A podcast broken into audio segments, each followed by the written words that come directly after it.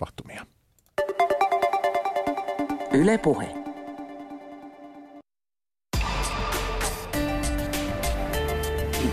Yle Puheessa. Torstaisin kello neljä. Mikko Peltsi-Peltola. Yle Puhe. Hyvää päivää. Kello on kolmea yli 16. Täällä ollaan. Seuraavat 45 minuuttia puhutaan ringetestä. Paikan päällä on Kaukalopallo- ja Ringeteliiton toiminnanjohtaja ja MM-kisojen pääsihteeri Salla Mäkelä. Tervetuloa. Kiitoksia kutsusta. Ja maajoukkueen kakkosvalmentaja Kim Forsblom, tervetuloa. Kiitos, kiitos. Ja internetin mukaan ringette tähti maajoukkuepelaaja Susanna Tapani, tervetuloa. Kiitos, kiitos. Susanna on myös jääkiekkoilija, että tänään puhutaan myös kahden lajin yhteensovittamisesta. Mutta aloitetaan noista MM-kisoista. Ringeten MM-kisat siis Helsingissä 27. päivä joulukuuta alkaen. Salla, kun pääsihteeri olet, niin tuota, onko aamusta iltaan hässäkkää kisojen suhteen tällä hetkellä? Täytyy sanoa, että viimeiset pari kuukautta niin vauhti on kiihtynyt hyvinkin paljon ja, ja voin sanoa, että nyt joulukuussa, joulukuussa niin edelleen, että aika pitkiä päiviä, päiviä tulee vietettyyn sekä puhelimessa että sitten tietokoneen ääressä. Minkälaista pääsihteerin työ konkreettisesti tuommoisen hulabalon kanssa on? Se tietysti vaihtuu tai riippuu hyvin paljon siitä, että mistä lajista on kyse ja kuinka iso organisaatio on, on mutta tuo, meillä tietysti mennään aika pienellä organisaatiolla, eli pääsihteerin tehtäviin kuuluu pitää langat käsissä kokonaisuudesta, myöskin ihan sponsorihankinnat, tämän tyyppiset asiat niin kuuluu meillä pääsihteerille. No rengette ei varmaan ole sieltä suurimmasta päästä lajeja, niin minkälainen porukka tämmöisiä kisoja työstää? Kaiken kaikkiaan niin meillä on vapaaehtoisia kisojen aikana niin noin sata henkilöä. Ja semmoinen ydinryhmä, puhutaan meidän avainhenkilöistä, eli heillä on jokaisella oma vastuualueensa, kuten viestintä, lipunmyynti, kilpailutoiminta, turvallisuuspäällikkö, niin siinä on semmoinen 12 henkilöä. Ja sitten tietysti sanotaan, että jotka ovat tehneet kaikista pisimpään, pisimpää pari vuotta tässä töitä, niin on tietysti meidän toimiston oma henkilökunta – erityisesti neljä henkilöä, henkilöä siellä niin on tehnyt vähän pidempään näitä asioita. Ja Kim hoitaa sitten, että joukkue on iskussa ja täydessä touhussa, kun kisat alkaa. No joo, tämä on, tämä on tietysti niin kuin lähtökohta ja tavoite ja, ja, ja jos, on, jos on pääsihteerillä kiirettä, niin kyllä se tietysti pelaajilla ja valmennuksella myös tiivistyy projektin loppuun kohti, että et, et, tässä jos niin kuin oman toimen ohella pyöritellään tätä maajoukkueen valmennusta, niin kyllä päivät on tässä vaiheessa oikeinkin pitkiä. Kuinka pitkä tai kuinka aikaisin maajoukkue kokoontuu ennen kisoja? Ja... Me kokoonnutaan 27. päivä ja tota, sitten pelataan 30. päivä ensimmäinen harjoituspeli Kanadaa vastaan ja sitten ensimmäinen ensimmäistä lyödään sitten niin kuin kannusta oikein tosissaan. No miten Susanna sovittaa, sä pelaat siis myös jääkiekkoa ja molempia myös SM-sarjatasolla, niin onko se muualla kuin jäähallilla? No koululla sitten välillä käy pyörimässä, mutta tota, kyllä se aika paljon menee siellä jäähallilla tällä hetkellä, mutta tota, kyllä sitä sitten aina jää aikaa mullekin. Kuinka monet harjoitukset plus pelit sulla viikossa on? No tota, aamuisin meillä on neljä kertaa viikossa ja iltaisin nyt on tällä hetkellä kolme kertaa viikossa ja sitten siihen pelit päälle, että et noissa menee molemmissa SM-sarjoissa on pelit viikonloppuisin, että ne menee vähän päällekkäin, mutta sitten aina – sovitaan oikeastaan joka viikonloppu erikseen, että, että mihin peleihin sitten menee. Onko toi yleinen tapa, kun ringette porukoissa tai maajoukkueessa, että pelataan myös lätkää, vai onko se harvinaisuus? No ei niitä nyt ihan hirveästi ole, että mun mielestä nyt tähän tietty nuoremmissa alkaa olla jo niin kuin vähän enemmän pelaajia, ketkä pelaa molempiin, mutta et ei niin kuin näin vanhana, jos voi sanoa, niin tota, ole hirveän montaa tämmöistä pelaajaa kyllä. Näetkö Kim tuon vahvuutena Susannan kohdalla, että on toinenkin laji? Vai, vai tuleeko sellaisia tilanteita, että se ajaa tota ringettematsissakin päin toista, vaikka ei saisi? No tota, jos tämä nyt tämmöinen poliittinen vastaus pyöritellään, niin varmaan ajaa välillä vähän turhakovaa runkoon ja se ei johdu, johdu kiekkoharrastuksesta, vaan ihan semmoisesta järpäisestä luonteesta, mutta, tota, mutta kyllä mä oon sitä mieltä, että kaikki, kaikki niin urheilulajit ja, ja, ja niiden harrastaminen tukee toisiaan ja kyllähän mä ajattelen sillä tavalla, että jos meillä on pelaaja, joka pelaa, pelaa kahde, kahdessa lajissa maajoukkueessa ja pääsee hyödyntämään molempien lajien maajoukkueiden resursseja ja sitä valmennusta ja fysioterapiaa ja kaikkea tämmöistä, niin mä uskon, että molemmat lajit hyötyy siitä ehdottomasti. Tota, ringette on monelle varmasti nimenä tuttu, mutta mäkin opin, vaikka tätä varten on asiaa selvitellytkin, niin paljon uusia asioita tuossa, kun ennen lähetystä kahvihuoneessa keskusteltiin, niin, niin käydään tässä kohtaa läpi ihan tämmöinen lyhyt oppimäärä ringetteen. Mistä kaikki alkoi? Katset kääntyy. Tota, kaikki alkoi alko North Baystä Kanadasta reilu 50 vuotta sitten, kun Sam Jacks-niminen herrasmies halusi kehittää naisille, naisille talvisen pallopelin, joka ei sisältänyt kontaktia. Ja tota, tietysti Kanada kiekon luvattuna maana niin tarjosi puitteet kaukalosta, mutta sitten, sitten Sam Jacks lainasi tämän meidän, meidän niin kuin lajin tunnuspiirteen tämän syöttösäännön koripallosta. Eli tota, koriksessa on ollut ää, tietyissä osavaltioissa mun mielestä vielä 90-luvulla naisten puolella syöttösääntö, että sun pitää syöttää alueelta toiselle pallo. Ja, ja meillähän ringetessä tämä syöttösääntö toimii niin, että molempien sinivivojen yli on syötettävä. Ja siinä niin kuin lyhykäisyydessä, että mistä on lähdetty liikkeelle. Sitten jos vähän, vähän niin kuin, että minkälaisia kehitysvaiheita meillä on ollut, niin aikanaanhan oli niin, että, että pelipaikat tunnistettiin eri värisillä mailoilla. Puolustajilla oli punaiset, keskushyökkäillä valkoinen maila, laitahyökkäillä oli siniset mailat ja niiden liikkuminen kentällä oli rajoitettu sen pelipaikan mukaan, mutta nyt meillä on vapaat – vapaat alueet. Meille on tuotu 30 sekunnin hyökkäysaika koripallosta ja se on nopeuttanut, nopeuttanut peli entisestään ja on ollut niin kuin ehdottomasti isoja kehitysaskeleita, mutta siinä nyt semmoinen niin kuin hyvin lyhyt yhteenveto, että mistä on lähetty ja missä nyt mennään. Minkä takia tuommoiset mailojen värit on otettu pois, eikö se niin kuin helpottaisi? No kyllähän se niin kuin karuimmilla, jos mä ajattelen sitä niin kuin niitä ensimmäisiä ringettepelejä, mitä mä oon ollut ollut katsomassa, kun, kun on tämmöinen, voiko sanoa toisen puolen valmentaja, että mun isä on aikanaan valmentanut jo ringetteen ja, ja, ja tota, jos mä ajattelen sitä, että, että, että silloin hyökkäysalue alkoi siniviivasta ja siniviivan ikään kuin hyökkäyspään puolelle ei saanut hyökkävän joukkueen puolustajat mennä, niin kyllähän se niin kuin äkkiä meni aikamoiseksi seisoskeluksi riippuen siitä, että kummassa päässä peli oli, että joko laita hyökkää tai puolustajat ei pysty osallistumaan peliin millään tavalla ja, ja, ja kyllähän se niin kuin nopeuttaa ja monipuolistaa sitä peliä, kun ei tarvitse tuijottaa mailaväriä, vaan pelataan peliä ikään kuin pelinä. Niin. Mistä tämmöiset sääntö, sääntöuudistukset sitten aina lähtee? Onko se niin pelaajilta vai huomataanko vaan, että lajia voidaan kehittää?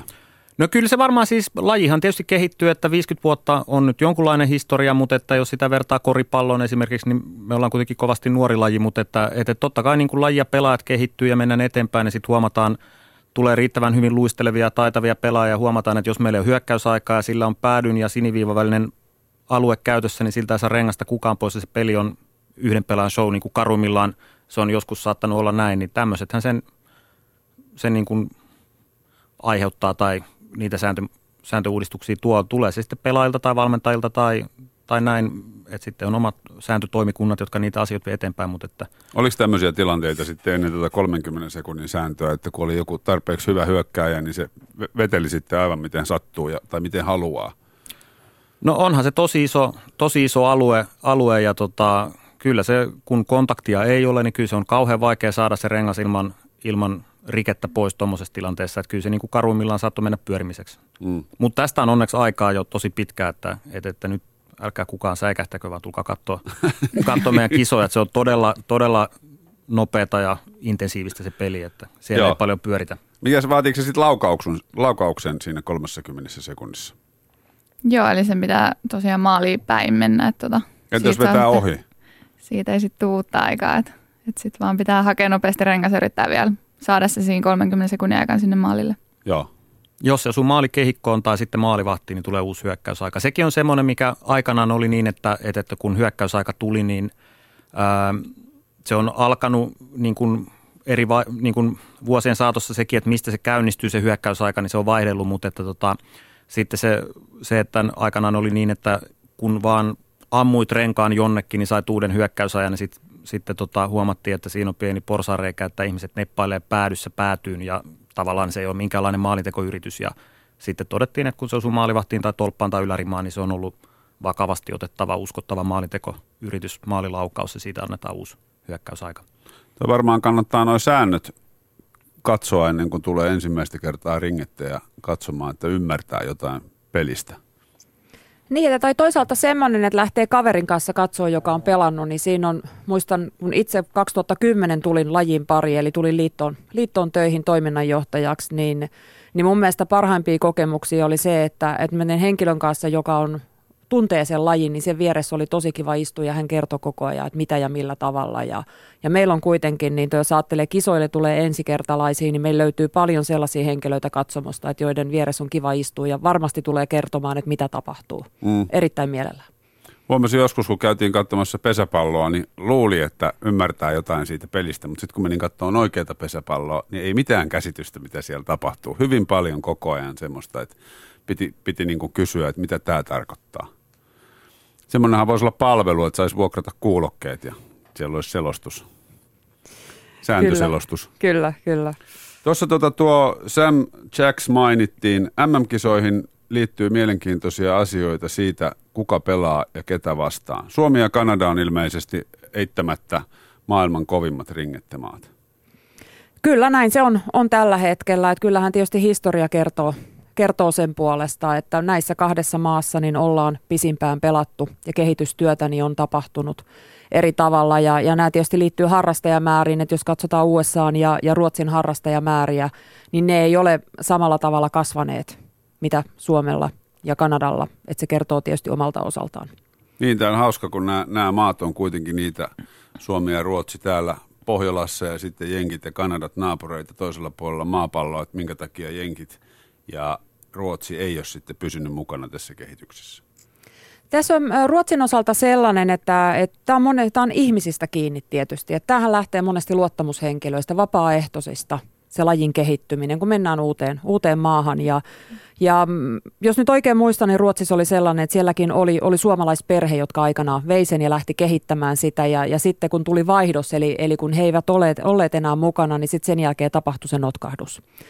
Ja, ja USAn puolella niin aika paljon on vaikuttanut se, että koska ringette ei ole yliopistolaji, eli ei ole kuulu sinne yliopistourheiluun, niin on ollut vaikea päästä myöskin sitä kautta sitten eteenpäin USAssa. Ja, ja se, että jos ajatellaan, että miten saadaan uusia maita mukaan, niin, niin tietysti se, että Kanadan rooli on tällä hetkellä vahvistaa sitä USA-toimintaa. Ja sitten Suomen tehtävä on tällä hetkellä vahvistaa Eurooppaa. Ja, ja tietysti Venäjä, Venäjä tuossa rinnalla. Miten sitä vahvistustyötä tehdään? Um, tässä on ehkä hyvä esimerkki se, että, että mitä Pietarissa, Pietarissa ollaan tehty, eli vuonna 2012 niin äh, saatiin ringette läpi siellä, eli puhuttiin, puhuttiin urheilukomitealle siitä, että olisi mahdollisuus lähteä tämmöisen uuden lajin pariin. He ovat miettineet tytöille jotain toista jääurheiluvaihtoehtoa, että siellä tietysti kun taitoluistelu on tosi vahva, vahva Pietarissa ja, ja, ja silloin tosiaan niin – Pietari ja Pietarin urheilukomitea ja yksi urheilukoulu otti tämän omakseen ja, ja nyt tällä hetkellä niin heillä on siellä muutama joukkue. He ovat tulossa ringette-festivaaleille ja he harjoittelee viitenä päivänä viikossa kouluajan jälkeen, eli tämmöisen niin kuin pietarilaisen urheilukoulumentaliteetin mukaan, eli koulupäivä on loppu, sen jälkeen treenataan ja ja onhan se ollut ihan huikeeta se kehitys. Eli kyllä mä tässä on sanonut, että, että jos se kehitys tapahtuu tuolla tavalla – niin vuonna 2019 niin onko nyt 6-17-vuotiaita ja sitten kun mennään vuoden 2021 kisoihin, niin tuo kyllä ne varmasti tulee siellä koputtelemaan ovia, että jos kehitys tapahtuu tällä hetkellä. Ei toki Suomen ovia, mutta Kanadan ovia niin voi koputella siinä vaiheessa. Niin se on jotenkin venäläiset, kun innostuu jostain oikein isosti, niin, niin se on pelottavaa, miten nopeaa se kehitys voi olla. On, ja tässä on toinen ehkä samantyyppinen maa, että, että tuo niin kuin Japanin suuntaan niin olisi halukkuutta lähteä myöskin vähän niin kuin samantapaisesti, että Japanissa on monesti tämmöinen samanlainen mentaliteetti, että jos nähdään, että on mahdollisuus ja on jotain uutta ja siihen satsataan, niin se oli, on myös semmoinen, että mikä on ollut, ollut tuossa suunnitelmissa, että millä tavalla – ja se lajin levitys ja uudet maat, niin sehän on hyvin vahvasti tietysti lähtee niin kuin nykyisistä organisaatioista. Mm. Ja tietysti kun on kansainvälinen liitto siinä rinnalla, mutta monesti nämä, jotka on kansainvälisen liiton, liiton toiminnassa, niin tekee jo omille maille myöskin aika paljon erinäisiä tehtäviä. Miten sä Susanna alun perin päädyit pelaamaan ringettejä? No siihen on varmaan aika paljon vaikuttanut se, että mun äiti on pelannut itse ringettejä ja tota, mä oon Laitilasta kotoisin ja siellä on aina pelattu paljon ringetteä. melkeinpä kaikki tytöt on jossain kohtaa pelannut, niin se on varmaan vaikuttanut niin kuin suurimmaksi osaksi siihen, että on sitten aloittanut joskus, että en edes muista ihan siitä asti, kun on osannut kävellä, niin on luistellut ja sitten mennyt siitä sitten heti joukkueeseen, kun on vaan ollut sen ikäinen, että on voinut osallistua sinne. Niin ja jossain lehdessä luki, että sä oot ollut ringettekentällä silloin, kun sä oot ollut äitis mahassa. No joo, että tämmöisen tarinan mä oon kuullut, että tota, hän odotti mua sitten ja pelasi vielä viimeisiä pelejä ja sitä kautta sitten. Ja on myös kuullut semmoisen, että olisin oppinut luistelemaan ennen kuin kävelemään. Okei, okay. se on turvallista pelata, kun ei ole kontaktia, niin. Onko tota, niistä Laitilan tytöistä, kenen kanssa oot aloittanut, niin pelaako nykyään? No joo, itse asiassa tässä meidän maajoukkueessa on tota, toi meidän maalivahti Perkkolan Maria, niin ollaan hänen kanssa pelattu monta vuotta Laitilassa samassa joukkueessa aina ja muita ei taida nyt tällä hetkellä enää olla. Että tota, siellä kanssa sitten meillä loppu, mä muutin 16-vuotiaana Turkuun, niin meillä loppui silloin joukkue Laitilasta ja siinä sitten moni lopetti samaan aikaan, että ei sitten halunnut lähteä mihinkään muualle pelaamaan. Että se on myös vähän semmoinen oman kylän juttu ja mm. sitten siinä on aika iso se muuri tavallaan lähteä mihinkään muuhun seuraan pelaamaan. Että tota, mutta Marian kanssa ollaan nyt aika monta vuotta sitten jo oltu tuossa. Eli kuuluisa, kuuluisa pitäjä laitila, kuuluisa kukostaan ja ringetestään. niin, niinkin voisi sanoa. No missä vaiheessa jääkiekko tuli sitten mukaan? No jääkiekko mä aloitin aika paljon myöhemmin, että se tuli mukaan yläasteiässä. Että tota, mun veli pelasi Laitilassa, hän on kaksi vuotta nuorempi ja siinä sitten poikien valmentaja oli nähnyt mun luistelevan siellä jäähallilla ja sitten oli vaan itse asiassa mun vanhemmilta kysynyt, että olisiko mulla kiinnostusta mennä kokeilemaan. Ja no ensin en edes sit halunnut mennä mukaan ainoana tyttönä sinne poikien joukkueeseen, mutta sitten seuraavana keväänä päätin sitten mennä kokeilemaan, en edes muista mistä syystä ja sinne sitten jäin. Miten sä pärjäsit poikien kanssa? No olihan se aluksi aika, aika haastavaa, että en ollut ehkä pari kertaa koskenut jääkiekkomailla sitä ennen, mutta tota, ehkä siinä sitten kuitenkin oli just se, että, että huomasi, että sitä ei osaa ja alkoi kehittymään, niin sitten sit jotenkin innostui sitten vaan. Kummassa lajissa sä tunnet olevas lahjakkaampi? No kyllä mä oon aina kokenut, että, että ringetessä, koska sitten kuitenkin on pelannut sitä kauemmin, niin ehkä sitä kautta, mutta että jääkiekossa kumminkin on nyt kehittynyt koko ajan, niin pikkuhiljaa alkaa olla aika, aika samoissa. Että tota. mm. Onko sinulla sitten mitään, mitään semmoista mietintää ollut tai suunnitelmaa, että vedätkö vaan niin, kuin niin pitkään kumpaakin, kun hyvältä tuntuu? Niin, no tätä on kysytty multa jo monta vuotta ja vähän on Edelleen mennyt... Niin, että mulla oli yksi vastaus välissä, että et panosti vähän enemmän jääkiekkoa, että meillä oli olympiavuosia lähin tonne Yhdysvaltoihin pelaa jääkiekkoa sinne yliopistosarjoihin, että tota, se oli semmoinen välivuosi, että en pelannut ringetteen, mutta tota, nyt sitten vaan mennään näiden arvokisojen mukaan lähinnä, että vähän vuosi kerrallaan ja nyt lähinnä melkein puoli vuotta kerrallaan, että aina sitten panostetaan vähän enemmän ehkä toiseen, mutta kumminkin ne on molemmat siinä mukana koko ajan. No minkälaista oli Yhdysvalloissa pelata jääkiekkoa? No olihan se erilainen kokemus, että siellä on niin kuin kaikki olosuhteet ja kaikki ihan kuin olisi ollut ammattilaisjoukkueessa, mutta sitten kuitenkin siinä oli se opiskelu mukana ja siellä kyllä kasvoi tosi paljon niin kuin ihan ihmisenä ja urheilijana ja olihan se tosi hieno ja erilainen kokemus, mitä nyt sitten kuitenkin täällä SM-sarjassa on. Onko olemassa maailmassa ringette ammattilaisia? Eiköhän me kaikki olla, olla tässä. Niin siis tietenkin, tietenkin te, jotka teette lajin pariin, mutta, mutta Kimki sanoi, että pitää päivätöissä käydä, mutta niin kuin pelaajapuolella. Ei ole, eli, eli se, että jos puhutaan ihan niin kuin valmennus, valmennustyöstä pelaajista, niin tuo kaikkihan tekee sen oman, oman mm. työnsä ohella. Ja, ja täytyy sanoa, että onhan tässä niin kuin tämä syksy varsinkin, niin meidän maajoukkuetiimit sekä nuorissa että naisissa, sekä pelaajat että valmennusjohto, niin on tosi tiukilla, kun tietysti pääsarjat pyörii, pyörii siinä koko ajan rinnalla ja, ja sitten valmistaudutaan arvokisoihin ja, ja sitten on työ tai opiskelu, joillakin jopa molemmat, molemmat niin tuo tosi tiukilla on kyllä meidän porukka tässä. Joo, miten se Susannan opiskelut, niin tuota, joko olet valmis?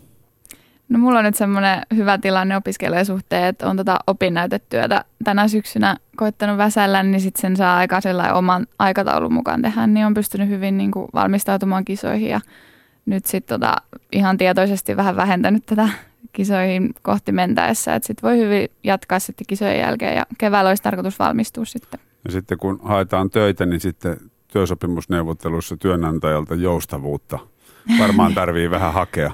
No joo, että sit, se on sitten sen ajan murhe, mutta tota, nyt olisi tarkoitus kuitenkin vielä jatkaa opiskeluita jälkeen, että opiskeluja ja urheilun yhdistäminen mun mielestä sujuu kyllä vielä ihan hyvin, että ihan oman aikataulun mukaan saa mennä.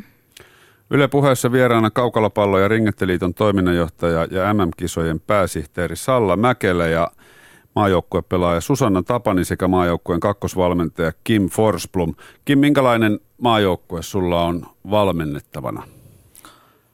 No ensinnäkin se on urheilullinen.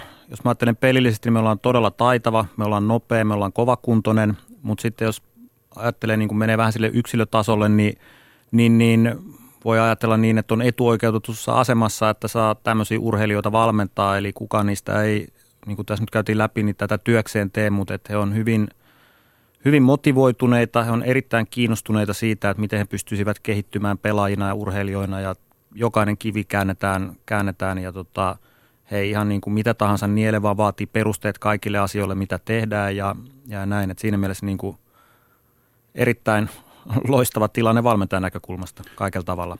Miten valmentajana, kun valmentaa niin kuin ikään kuin maailman ykkösjoukkuetta, niin ei ole, ei ole mitään muuta joukkuetta, miltä voisi ottaa mallia ja katsoa videoita opetukseksi?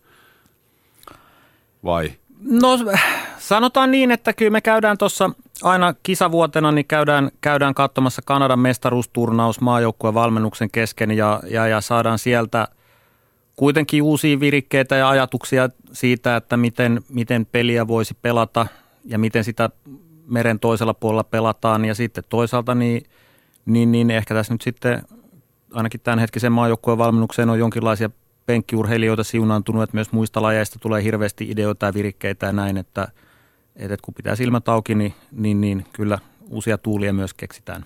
Niin 53-vuotias laji, onko ringette jo valmis vai vieläkö on jotain sääntöä, mitä pitäisi muokata? No ei, va- siis varmasti tulee, tulee tota, muuttumaan ja, ja, ja ei missään tapauksessa ole valmis. Mä uskon, että, että meidän pelaajat, vaikka meillä on urheilullisuus ja kaikki tämmöinen mennyt eteenpäin paljon, niin, niin, niin siinä on vielä, vielä pystytään sitä niin kuin parantamaan sitä kautta, kun pelaajista tulee esimerkiksi nopeampia ja taitavampia, niin sitten tulee joku asia vastaan, mikä huomataan, että sitä voidaan kehittää. Mikä se tulee olemaan, mä en osaa, osaa sanoa. Mä en usko, että tulee välttämättä semmoista mullistusta enää, kun voidaan ajatella, että, että, että mäkihypyssä joku V-tyylin kehittäminen tai, tai sitten joku korkeushypy – niin kuin tavallaan, että kaikki kääntyy päälaille, mm. että ei enää mitään niin isoa, mutta että varmasti tulee muuttumaan kehittymään. Niin onko Susannalla mielessä jotain sääntöä, mikä pitäisi uudistaa ringetessä? No ei nyt suoraan tule mitään sellainen, että ei, ole, ei ainakaan pelaajana ole tullut mitään sellaista vastaan, että mikä nyt ehdottomasti pitäisi muuttaa. Että kyllä siinä on jotain pieniä muutoksia tullut ihan oman uran aikana, mutta ne on ollut mun mielestä ihan niin kuin eteenpäin vieviä kuitenkin lajille. Ringeten MM-kisat alkaa siis joulukuun 27. päivä Helsingissä. Pääsihteeri Salla Mäkelä. Tuossa mainittiin toi Sam Jacks Trophy, jossa siis pelaa Suomi ja Kanada. Niin selitäpä tämä, että Suomi ja Kanada pelaa kahdestaan ja loput pelaa sitten toisista palkinnoista. Joo, eli äh, viimeksi 2010, kun oli MM-kisat Suomessa – niin sen jälkeen niin tuo kansainvälinen liitto kokoontui ja, ja mietittiin sitä, että, että siellä oli tasoerot oli aika huikeita, eli Suomen, Kanadan, USA ja Ruotsin kesken. Ja, ja mietittiin sitä, että mikä olisi se, se hyvä vaihtoehto siihen, että saataisiin sitä urheilullisuutta parannettua ja, ja tasoeroa vähän muutettua. Ja, ja sen jälkeen niin tuo, päädyttiin semmoiseen kokonaisuuteen, että, että Suomi ja Kanada – pelaa siitä Samsax Trophysta, eli naisten maailmanmestaruudesta. Ja, ja sen jälkeen muut maat sekä lisäksi juniorijoukkueet niin pelaavat siitä President's Trophysta. Ja se päätös pohjautui myös siihen, että, että jotta meidän laji kehittyy ja on elinvoimainen, niin me tarvitaan uusia maita mukaan. Eli madallettiin sitä kynnystä uusien maiden niin tulla mukaan sitten tähän kokonaisuuteen. Ja, ja se, että millä tavalla sitten uusia joukkoita tulee äh, Samsax Trophyin ja Samsax Pooliin, niin on, on sitten sellaisia sääntökirjauksia tehty, että, että siinä vaiheessa, kun joku maa voittaa Suomen tai Kanadan nuorten maajoukkueen, niin siinä vaiheessa niin todetaan, että kehitystä on tapahtunut niin paljon, että on mahdollisuus lähteä tänne Samsax Pooliin taistelemaan siitä Samsax Trophysta. No miten todennäköistä se on, että Suomen juniorijoukkueen voittaa joku muu, jonkun muun maan naisten joukkue, jos ei Kanadaa lasketa? Et kyllä niin kuin sanotaan, että koskaanhan ei tiedetä, että mitä, mitä tulee, tulee ja mitä tapahtuu, kun meillä ei ole ollut, ollut niitä harjoitusotteluita. Ruotsin tasoa tiedetään, koska he on ollut meillä tuossa tie huipulle tapahtumassa mukana, mukana mutta tuo Sanoisin näin, että on epätodennäköistä, mutta koskaanhan ei, ei tietenkään tiedä, että me ei olla nähty esimerkiksi, että millainen joukkue USAlla on. Meille ei ole tietoa siitä tällä hetkellä. Siitä me tiedetään vähän, että mikä Ruotsin taso on tällä hetkellä. Ei tiedetä Slovakiasta eikä Tsekistäkään. Eli Suomi on siis ylivoimainen ykkönen naisten joukkue. Onko tämä okei, tietysti jää vielä sanomaan, kun lä- lähdössä turnaukseen, niin on hankala sanoa, että kyllä me tämä hoidetaan, mutta kun Kanadaa vastaan pelataan, se on paras kolmesta. Kyllä, juuri näin. Niin miten, miten sä veikkaat, että tässä tulee käymään? No tietysti se, että kyllähän mä mestaruuksia haluan lisää suoda, suoda tosiaan Suomen kansalle, että, että kuusi mestaruutta takana ja seitsemättä lähdetään hakemaan, mutta tiukkaa tulee varmasti, varmasti mm. olemaan. Ja voin sanoa, että, että Northbayssä, kun oli vielä Ringeten juhlavuosi vuosi 50 vuotta ja, ja he eivät sitä mestaruutta saaneet, niin tosi kova nälkä on tuolla Valtameren toisella puolella tällä hetkellä, että, että varmasti joudutaan, joudutaan tekemään töitä. Minkälainen joukkue siellä on Kim tulossa vastaan? Se on muuttunut jonkun verran, jonkun verran edellisistä kisoista, eli, eli tota, Kanadalla on, jos mä ajattelen niin kuin aiempia kisoja, niillä on ollut vähemmän vaihtuvuutta maajoukkueessa kuin meillä, että siellä on tietyt runkopelaajat ollut tosi pitkään, oli ollut mukana ja, ja nyt siellä on tullut vähän tämmöistä niin kuin vaihtuvuutta sitä kautta, että, että näitä en sano vanhoja, mutta edellisissä kisoissa ja pitkään maajoukkueessa mukana olleita avainpelaajia on siirtynyt syrjään tai siirretty syrjään. Että se on pikkusen muuttunut, mutta sieltä tulee erittäin luisteluvoimainen joukkue. Sieltä tulee todella aktiivista karvauspeliä pelaava joukkue vastaan. Ja, ja sitten niin kuin sanottu, että tässä nyt viimeiset kisat on mennyt kuitenkin niin, että ollaan pystytty voittamaan, niin myös varmasti voiton tahtoinen joukkue, että – et, et, kyllä sieltä niin kuin erittäin kova ryhmä tulee vastaan. Ja miten tässä toisessa sarjassa sitten President's Poolissa tulee käymään?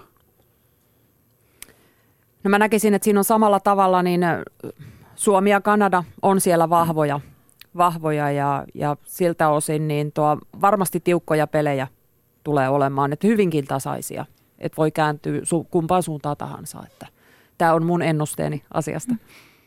Miten Susanna näet asian? Mm, no siitä toisesta on just tosi vaikea sanoa, kun ei tiedetä niistä Slovakia ja Tsekin tasosta hirveästi, mutta että sekin varmasti vaikuttaa, että heillä on, onko siellä kahdeksan peli yhdeksän päivää, niin siinä on myös sitten turnauksessa voi käydä miten vaan, että, mm. tota, että se varmasti vaikuttaa myös paljon, mutta uskon myös, että Suomi ja Kanada siellä on vahvoilla. Kun lähtöasetelmat on kuitenkin se, että Suomi pärjää, niin miten sä pelaajana – psyykkaat itteesi ja joukkuetovereita siihen, ettei lähetä takit auki pelailemaan? No kyllä se on nyt tässä nähty historia-aikana, että vaikka nyt on tullut paljon mestaruuksia, niin kyllä Kanada on ollut joka kerta kova ja varmasti sitä nälkää heiltä löytyy, että ei voi kyllä yhtään lähteä niin kuin takki auki sinne pelaamaan. Tota, MM-kisojen yhteydessä pelataan myös Ringette-festivaali, eli on tulossa aika iso – Ringette-tapahtuma Helsinkiin. Mitä tämä festivaali tarkoittaa? 40 joukkuetta ja niin poispäin. Joo, eli tällainen 2010 lanseerattiin tämän tyyppinen, että millä tavalla tietysti ajatellaan sitä, että minkä ve, mitä kautta saadaan myöskin monipuolisesti erilaista yleisöä meidän tapahtumiin ja miten me tänne MM-kisojen rinnalle niin pystytään sitten junioreille tarjoamaan erilaista kokonaisuutta. Ja, ja nyt oli 2010 oli ensimmäinen Ringette-festivaali, 2013 Kanadassa oli myöskin, siellä järjestettiin tämmöinen ja, ja nyt, sitten, nyt sitten täällä eli muutamalle ikäluokalle tehdään tapahtuma, eli kisojen aikana on turnauksia, turnauksia ja siellä on, on joukkueita, niin on Ruotsista, Kanadasta, Venäjältä ja sitten Suomesta. Onko siellä myös joku teidän järjestön agentti katsomassa, että miten ne muiden maiden juniorit pärjää, No siis en voisi sanoa, että agentti, agentti mutta siis siltä osin niin varmasti katsotaan ja, ja onhan nämä semmoisia koulutustilaisuuksia myöskin meidän valmentajille, että, että tällä hetkellä jos ajatellaan, niin Suomella on aika merkittävä rooli myöskin siinä, että niin kuin mentoritoiminnassa niin tuonne valmentajiin kautta tuomareihin, esimerkiksi kun katsotaan tuonne Venäjän suuntaan ja Ruotsiin, Tsekkiin, Slovakiaan, eli tehdään sinne hyvin paljon tämmöistä työtä, että autetaan heitä kehittymään. Ja onhan tuo mahtava tilaisuus niille junioreille. Ne käy varmaan sitten kaiken vapaa-aikansa katsomassa näitä edustusjoukkueiden ja aikuisten pelejä. Kyllä, se on nimenomaan se kaikista tärkein asia tässä, että, että juniorit saa myöskin tämmöisiä kansainvälisiä pelejä alle ja sitten se, että he pääsevät katsoa niitä kisoja. Että sen mukaan on niitä heidän turnausohjelmaa rakennettu, että he pääsevät näitä naisten pelejä ensisijaisesti niitä katsomaan ja niitä finaalipelejä. Pelaako muiden maiden sarjoissa sitten ulko- ulkomaisia pelaajia? Onko SM-sarjassa esimerkiksi ulkomaisia ringeten pelaajia? Vai mennäänkö etupäässä omilla? No etupäässä mennään omilla. Meillä on ollut vähän vuodesta riippuen, niin Kanadasta on ollut, ollut joitakin pelaajia. Sitten meillä on, on välillä ollut Ruotsista pelaajia. Siinä ehkä niin kuin pääasiassa, miten SM-sarjassa ollaan menty. Ja sitten vastavuorosti, niin meillä on ollut meidän tota, SM-sarjapelaajia on ollut pelaamassa Kanadan mestaruussarjaa ja meidän maajoukkuepelaaja on ollut pelaamassa Kanadan mestaruussarjaa, mutta – ne on yhtä kahta vuodessa, että ei voida mm. mistään mm. hirveästä muuttoliikenteestä puhua. Susannalla haaveita lähteä ulkomaille pelaamaan ringetteä? No kyllähän se on aina ollut semmoinen, niin kuin, että kuitenkaan sitä ei niin monessa maassa vielä pelata, niin se Kanadan mestaruussarja on semmoinen, mikä kyllä kiinnostaa, että se on tosi kova tasoinen ja kuitenkin SM-sarjasta tullut pelattua jo muutama vuosi, niin tota, se toisi vähän semmoisia uusia kokemuksia taas sit sitä kautta. Onko sulla ringeten pelaajauralla vielä jotain, mitä pitäisi saavuttaa? Maailmanmestaruuskin on jo taskussa. No ei varmaan mitään semmoista, mitä nyt... Niin, ehkä se mestaruus on semmoinen, minkä sit haluaa uudestaan kokea, että mä oon yksiskisoissa ollut ja se on yksi mun uran hienoimmista hetkistä ollut mm. tähän asti, niin sit se on semmoinen, minkä sit uudestaan haluaa vielä kokea ja niin, se nyt on päällimmäisenä ja sitten on yksi SM-kulta mulla on, että tota, se olisi myös tavoitteena nyt sitten vielä uusia. Niin, että niitähän pitäisi monta saada. Mm. No miten tämä suomalainen SM-sarja, niin mitkä jengit täällä on semmoisia, mitkä dominoi?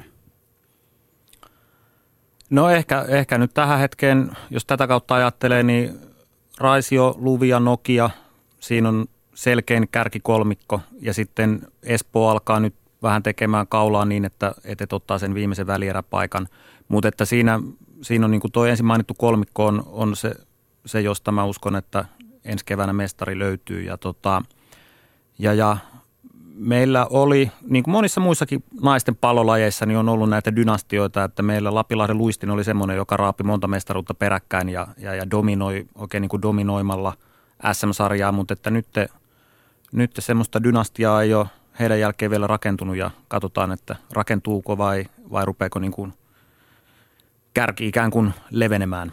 Jännä, ne on Espoota lukuun ottamatta vähän pienempien paikkakuntien joukkueita. No toi on tietysti kenetä kysyä, että jos meidän maajoukkueen päävalmentaja Himberiltä, joka myös Raisiossa asustaa, niin hän pitää Raisio maailman napana, että tota, hä, mutta, mutta Siinä on ehkä yksi, yksi ihan oikeasti semmoinen asia on, että, että, että mihin, mihin Suski viittasi siinä Laitilassa, niin, niin, niin jos sen porukan saa pidettyä siellä kasassa ja se joukkueen ydin pysyy pitkään yhdessä, niin siihen on aika hyvä rakentaa täällä sitten äkkiä. Vaikka pääkaupunkiseudulla niin pelaat saattaa vaihtaa joukkueesta toiseen, kun muuttavat opiskelujen mm. tai työpaikkojen perässä kaupungista toiseen, vaikka matkat ei olisi mitään mahdottomia, mutta että, että jos, jos mä ajattelen niin kuin – mihin Luvian menestys tai Lapilahden menestys on, on perustunut nimenomaan sit siihen, että, että toisaalta heillä on oma haasteensa siellä vähän sivussa muista, niin saada se joukkue kasaan, mutta sitten kun se joukkue on ja pysyy siellä, niin, niin, niin siihen voittojen myötä kasvaa semmoinen voittamisen kulttuuri, että, että, että niitä on ollut hankala päästä voittamaan. Niin, eli voidaanko tässä tavallaan ajatella, että käytetään hyväksi lajin pienuutta juuri sillä, että pystyy olemaan tämmöisiä niin kuin paikallaan kehittyviä joukkueita? No siis sanotaan näin, että, että, että ehkä mieluummin niin päin, että, että, että ei itketä sen perään, mitä ei ole, vaan, vaan tehdään siitä voimavaraa ja valtti, mitä meillä on. Että, että, että jos mä tätä niin kuin lajin pienuutta vertaan, niin samalla tavalla mä ajattelen niin, että Kanadalla on 30 000 pelaajaa yli, meillä on noin 4 000 pelaajaa Suomessa, niin sitä voisi itkeä sen perään, että onpas niitä paljon enemmän, 7,5 kertaa enemmän. Tai sitten voi miettiä, että, että me tunnetaan meidän pelaajat paremmin ja käännetään se voimavaraksi. Mm. Onko liitolla jotain pyrkimyksiä kasvattaa pelaajamäärää ja jos on, niin miten se tapahtuu? On, se, on, se on ihan selvää, että, että tarvitaan tätä noususuhdannetta. Me onnistuttiin hyvin 2010 kotikisojen jälkeen. 2013, vaikka mestaruudet, mestaruudet tuli, niin me ei päästy kuitenkaan siihen hypetykseen, mitä me päästiin 2010. Eli silloin me tehtiin aika, aika iso nousu. Ja nyt me tietysti toivotaan, että näiden kotikisojen myötä niin me saadaan sitä nousua aikaiseksi. Tässä on menty nyt, että semmoinen reilu 5-7 prosenttia niin kasvua pitäisi tulla. tulla ja tuo, odotetaan, että semmoiseen päästään tässä vaiheessa. Ja, ja miten se kasvustrategia sitten menee, niin äh, se tietysti, että vahvistetaan meidän olemassa olevia seuroja, niiden kasvua ja sen lisäksi tarvitaan myöskin uusia paikkakuntia. Ja se meidän uudet paikkakunnat, niin ne on sellaisille seuduille, että jossa meillä on olosuhteita myöskin.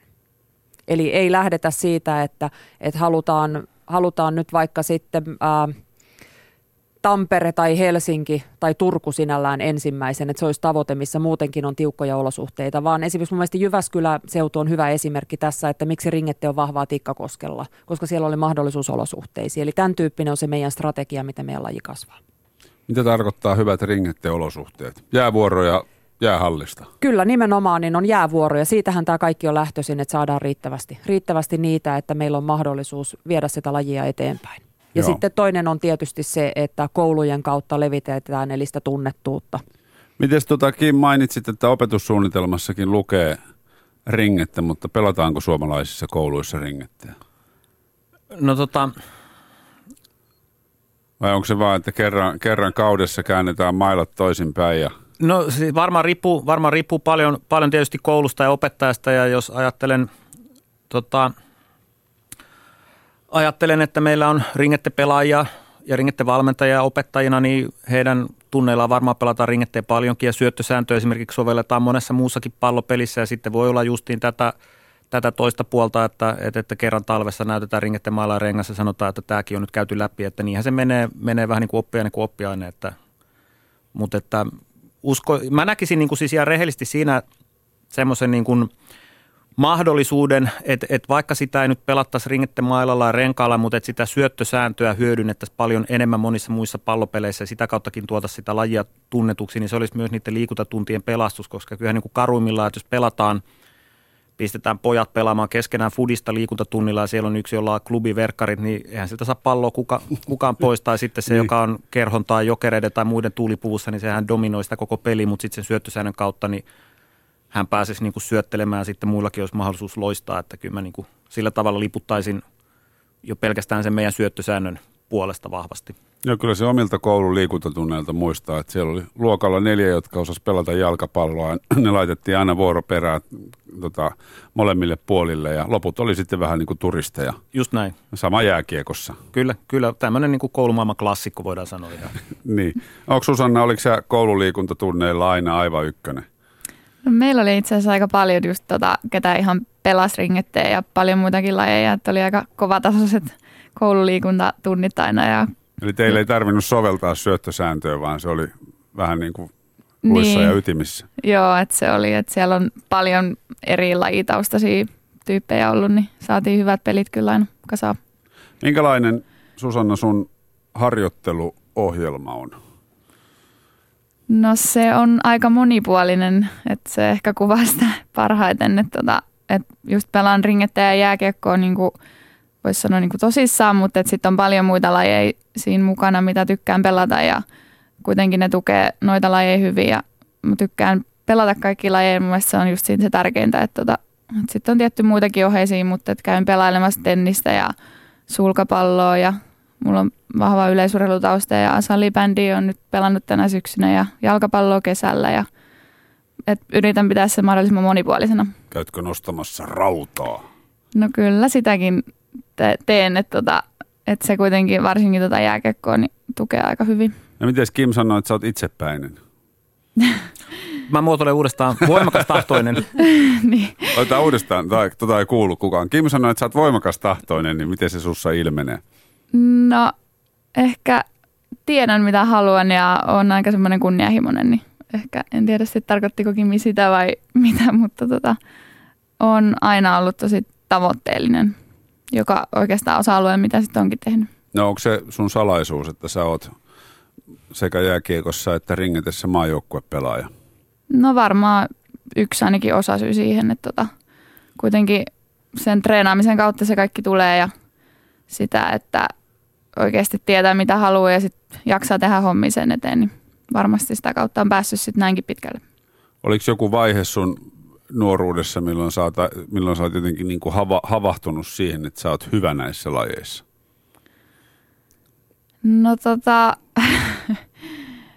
en osaa siihen sen enempää sanoa, että aika paljon muuttui siinä vaiheessa, kun muutin Turkuun ja muutin pois kotoa 16-vuotiaana ja menin urheilulukioon ja oikeastaan sieltä tuli aika paljon sit niinku semmoista tavoitteellisuutta, että sitä ennen se oli aika semmoista pelailua, että kun oltiin Laitilassa, että se oli hauskaa ja kaikki kaverit oli siellä hallilla ja siinä ei ollut sitä niinku tavoitteellisuutta niin paljon silloin vielä mukana ja mun mielestä se on ihan hyväkin juttu ollut, että, että se on kuitenkin tosi tärkeää, että siitä nauttii eikä liian nuorena tarvikaan olla liian semmoista totista, mutta sitten oikeastaan siellä urheilulukiossa sitä alkoi tulla sit totisempaa ja pääsin maajoukkueeseen mukaan, niin oikeastaan siinä vaiheessa varmaan se suurin ero sitten kuitenkin tuli. No minkälainen valmistautuminen nyt on sulla ja muilla joukkuekavereilla vähän yli kaksi viikkoa koti MM-kisojen alkamiseen?